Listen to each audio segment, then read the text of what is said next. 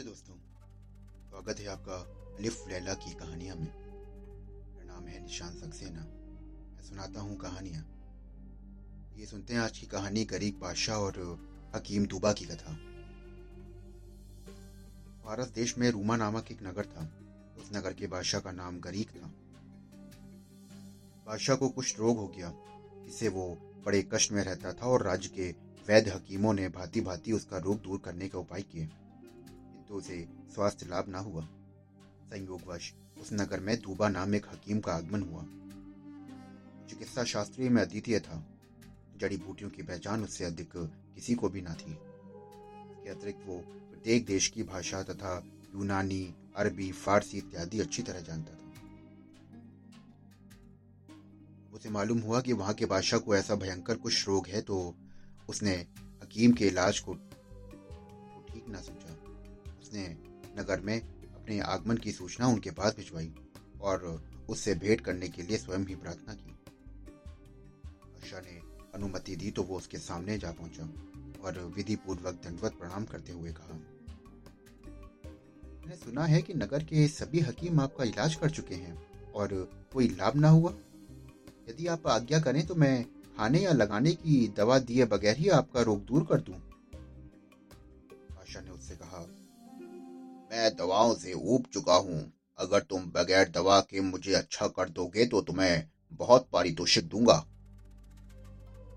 ने कहा, भगवान की दया से मैं आपको बगैर दवा के ठीक कर दूँगा। मैं कल से ही चिकित्सा आरंभ कर देता हूँ। दुबा बादशाह के विदा होकर अपने निवास के स्थान पर आया। उस दिन उसने कोड़ की दवाओं से निर्मित एक गेंद और उसी प्रकार का एक लंबा बल्ला बनाया। दूसरे दिन बादशाह को ये चीज़ें देकर कहा कि आप घुड़सवारी की गेंदबाजी यानी कि पोलो खेलें और इस गेंद बल्ले का प्रयोग करें। बादशाह उसके कहने के अनुसार खेल के मैदान में गया और हकीम ने कहा औषधियों का बना गेंद बल्ला है। आपको जब पसीना आएगा तो ये औषधियाँ आपके शरीर में प्रवेश करने लगेंगी। जब आपकी ये काफ़ी पसीना आ जाए और औषधियाँ भली प्रकार से आपके शरीर में प्रविष्ट हो जाएँ, तो आप गर्म पानी से स्नान करें। फिर अपने शरीर में दिए हुए मैं जो आपको कुछ गुड़गाड़ी औषधियाँ दे रहा हूँ, उससे मालिश करें। मालिश के बाद आप सो जाएँ और मुझे विश्वास है कि दूसरे दिन उठकर आप स्वयं को निरोग पाएँगे। बादशाह ये सुनकर घोड़े पर बैठा और अपने दरबारियों के साथ पोलो खेलने लगा। वो एक तरफ़ से उनकी ओर बल्ले से गेंद फेंकता और वे दूसरी ओर से उसकी, उस गेंद को फेंकते थे। घंटे इस तरह खेल होता रहा। गर्मी के कारण बादशाह के शरीर से पसीना टपकने लगा और हकीम की दे हुई गेंद और बल्ले की औषधियाँ उसके शरीर में प्रविष्ट हो गई। के बाद बादशाह ने गर्म पानी से अच्छी तरह से मलमल कर स्नान किया। के बाद तेलों की मालिश और दूसरी सारी बातें जो वैद्य ने बताई थी की गई। होने के बाद उन्हें दूसरे दिन बादशाह उठा तो उसने अपने शरीर को ऐसा निरोग पाया जैसे कि कभी उसे कुष्ठ हुआ ही ना था।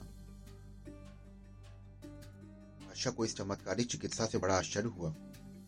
वो हँसी खुशी उत्तोत्तम बलद वस्त्र अलंकार पहनकर दरबार में आ बैठा।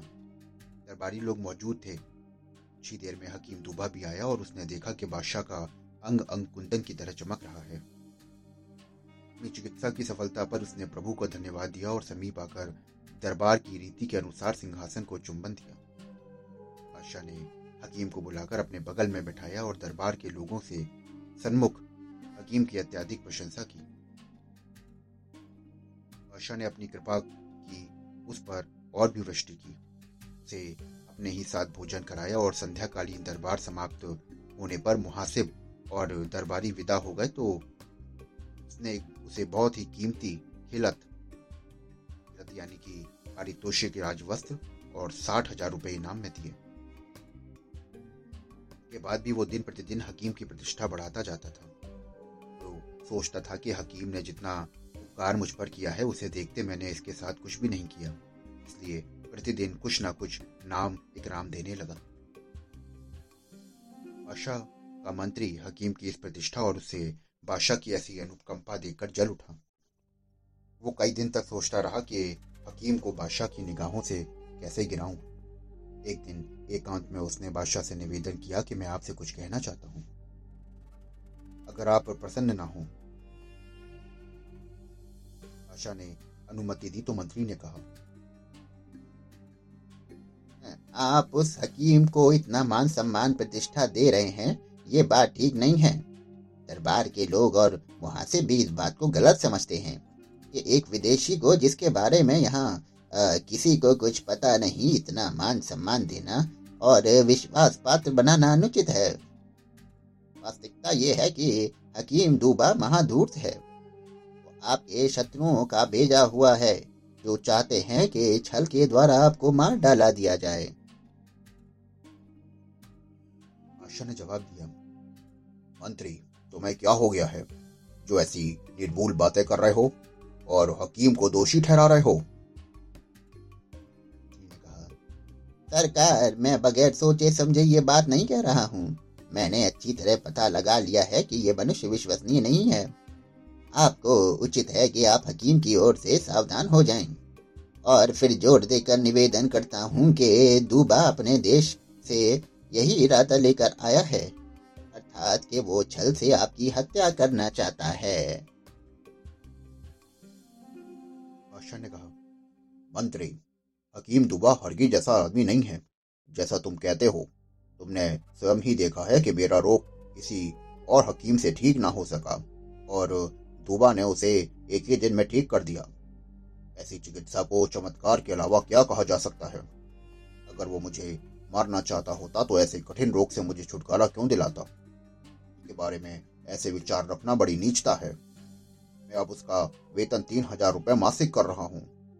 विद्वानों का कहना है कि सत्पुरुष वही होते हैं जो अपने साथ किए गए किंचित मात्र उपकार को भी आजीवन ना भूलें। और उसने तो मेरे ऊपर इतना बड़ा उपकार किया है कि अगर मैं उसे थोड़ा इनाम और मान सम्मान दूँ तो तुम मुझसे क्यों जलने लगे? तुम ये ना समझो कि तुम्हारी निंदा के कारण मैं उस पर उपकार करना छोड़ दूँगा। इस समय मुझे वो कहानी याद आ रही है जिसमें बादशाह सिंधबाद के वज़ीर ने शहजादे को प्राणदंड देने से रोका था। क्या है वो कहानी? मैं भी उसे सुनना चाहता हूँ। बादशाह गरीक ने कहा, बादशाह सिंधबाद की सास किसी कारण सिंधबाद के बेटे से नाराज़ थी। उसने छल पूर्वक शहजादे पर ऐसा भयंकर अभियोग लगाया कि बादशाह ने शहजादे को प्राणदंड देने का आदेश दे दिया। सिंधबाद के वज़ीर ने उसे निवेदन किया कि महाराज, इस आदेश में जल्दी ना दें। जल्दी का काम शैतान का होता है। सभी धर्मशास्त्रों ने अच्छी तरह समझे बूझे बगैर किसी काम को करने से मना किया है। कहीं ऐसा ना हो कि आप उस बड़े आदमी जैसा हाल हो, जिसने जल्दबाजी में अपने विश्वास पात्र तोते को मार दिया और बाद में हमेशा पछताता रहा। बादशाह के कहने से वज़ीर ने भद्र पुरुष और उसके तोते की कहानी कुछ इस तरह सुनाई। दोस्तों, अभी आप सुन रहे थे गरीब बादशाह और हकीम दुबा की कहानी। बादशाह ने अपने वज़ीर को कौन से भद्र पुरुष और तोते की कहानी सुनाई? अगर आप ये जानना चाहते हैं तो सुनिए हमारा अगला एपिसोड। हमसे जुड़े रहने के लिए हमारे चैनल को फॉलो करिए। फिर मिलता हूँ आपसे अगली कहानी में। शुक्रिया।